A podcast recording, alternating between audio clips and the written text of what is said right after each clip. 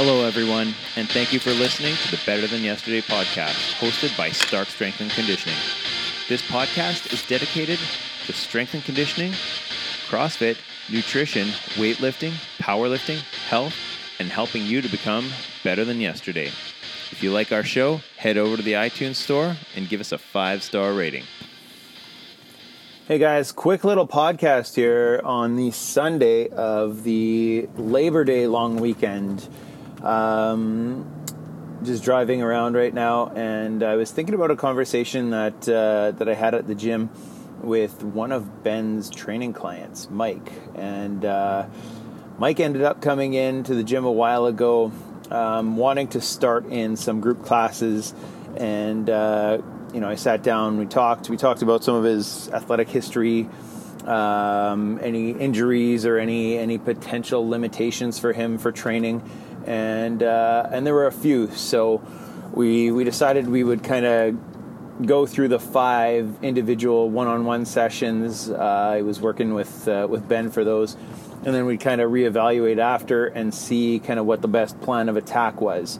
And um, after doing some reevaluation and, and deciding that the best option would be to continue with doing some personal training just to you know get get Mike moving better, uh, get you know better mobility, better better movement mechanics in uh, in specific exercises, and just getting him a bit more well rounded.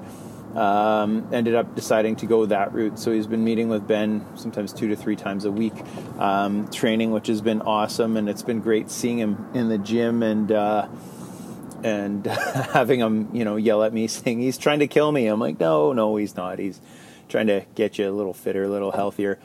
And one of the things that uh, that we had talked about, Mike had had some knee surgery previous to uh, to him coming in, and um, and it was limiting what he was able to do. He plays uh, touch football in a league, and uh, and he had mentioned just the other day that uh, one of the one of the guys on their team is like 70 years old and he's still running and uh, and you know playing football and everything and and he's uh, he's loving it, which is super awesome to hear that uh, you know someone who's 70 years old is still out there having fun on the field, doing what he loves and and playing. And uh, with Mike's knee, his limitation was uh, he had some some pain and discomfort and just wasn't in a place where he could get back on the field and, and play. So he wanted to start playing in uh, in October again, and uh, and he had said that he started up already over summer now. So like he's been playing through July and August and uh, and having a great time, and his knee's doing great, and it's holding up, and it's not causing him any pain and discomfort, and uh, and that's huge. And it was just it, the conversation was a great reminder of how you know everyone's got different different training goals. Like he he wants to be able to bend down and tie his shoes and not have any issues with it not have any pain and discomfort um, trying to get down to, to tie his shoes. He wants to be able to um, to do a turkish get up i believe that's what they were going to work on in that session. And um, i don't know exactly how it went but uh, it's it's kind of cool. Like the the turkish get up is a great full body movement. I think everyone should be doing it for as long as possible um, our oldest member in the gym is 75 years old and he's doing it. I used to say 70 is, you know, you should be doing it up till you're 70, but now I think uh, that number's bumped up to 80, 90, 100. Um, and it's it's a great expression of uh, shoulder strength and stability, core strength, especially as the weight gets heavier, hip mobility, leg strength, because basically you're in a kneeling um, a position where one foot's out in front and uh, the back leg is down, uh, back knee is down on the ground, your foot's down on the ground, and then you go from that position to a standing position. So basically a lunge. And, um, you know, to sometimes we get people in class that are brand new when we're doing the, our one-on-one base camps that can't even get up from that position. They can't, you know, get from that lunge position these could be people that are like 20 years old that just don't have the leg strength to help them stand up, which can be a huge issue. If you, uh, you know, if you're 20 years old and you are that weak and can't even stand up out of a lunge position, if you do not train yourself, if you do not expose yourself to those movements and that that type of training, as you get older, it gets a hell of a lot tougher. So, good on you, uh, Mike and uh, and Ben, for you know exposing Mike to that and and challenging him with it and getting him into those different movements and positions, which can be extremely challenging for a lot of people. So, um, yeah, just back to you know what what Mike had said about his goals about tying his shoelaces and stuff like that. These are huge life goals for people, and by that I mean it increases your quality of life. If you uh, the other thing he mentioned was he wanted to be able to get up off the ground without struggling, and um, and all this stuff increases your quality of life. If you if he's on the football field and he ends up like tripping or whatever and, and you know falls down, sometimes even touch football can get a little aggressive and you might trip or bump into someone or whatever.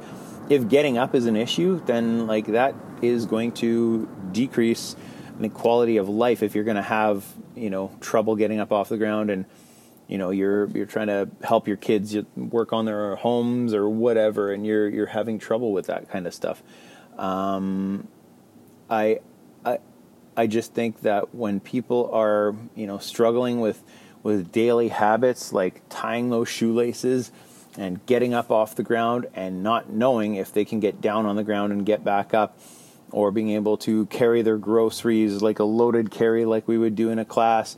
Um, suitcase carry farmer carry overhead front rack with a kettlebell all that kind of stuff.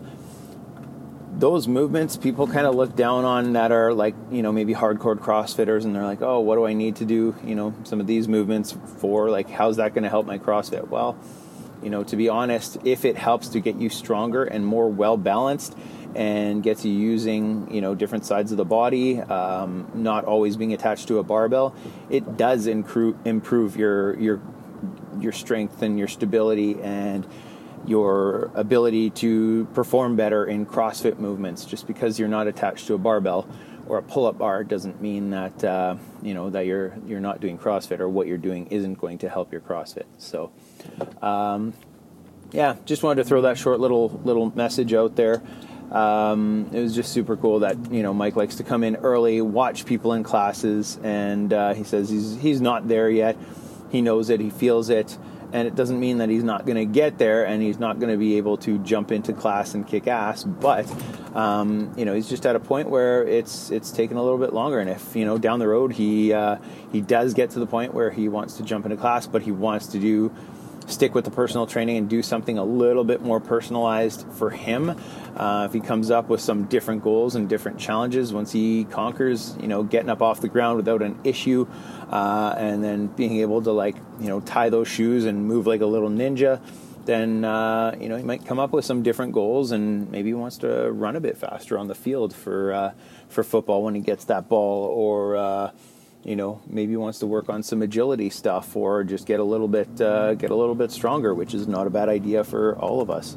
But anyways just some food for thought. So hopefully everyone's having an awesome long weekend and um, yeah make sure you are signing up for tomorrow's class. We are going to be doing a holiday workout or a team workout as it is on the schedule at uh, 11 a.m and uh, yeah, we're going to be doing Murph tomorrow for Labor Day. So uh, make sure you sign up for that. And uh, you know, if it's it, it is a fairly high volume workout, you will have the option of doing it on your own, or you can do it with a partner and kind of split the work up. You're going to have to do the run together, but other than that, um, yeah, should be a hell of a lot of fun, and I'm looking forward to it. Have a great day, everyone. And I hope you're a little bit better than yesterday. Thank you for listening to the Better Than Yesterday podcast hosted by Stark Strength and Conditioning and Stark CrossFit. If you have any ideas for a guest you'd like to hear on our show, or if you have any questions you'd like answered, please send them to us at info at starkstrength.com. Take care, everyone.